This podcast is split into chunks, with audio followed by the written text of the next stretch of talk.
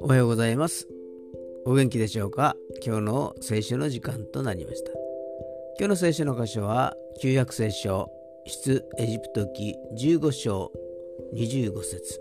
出エジプト記15章25節でございます。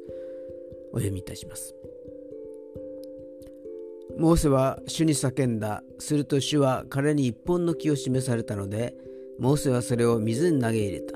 すると水は甘くなった。アーメン一本の木、それはマイナスをプラスに変える木であり、悪しき体質を良きものへと変える木であり、神様につながる十字架の盾の木でもあるのです。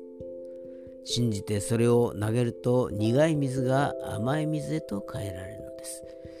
今日も一本の木を投げ入れることができますように。それでは今日という一日が皆様にとって良き一日となりますように。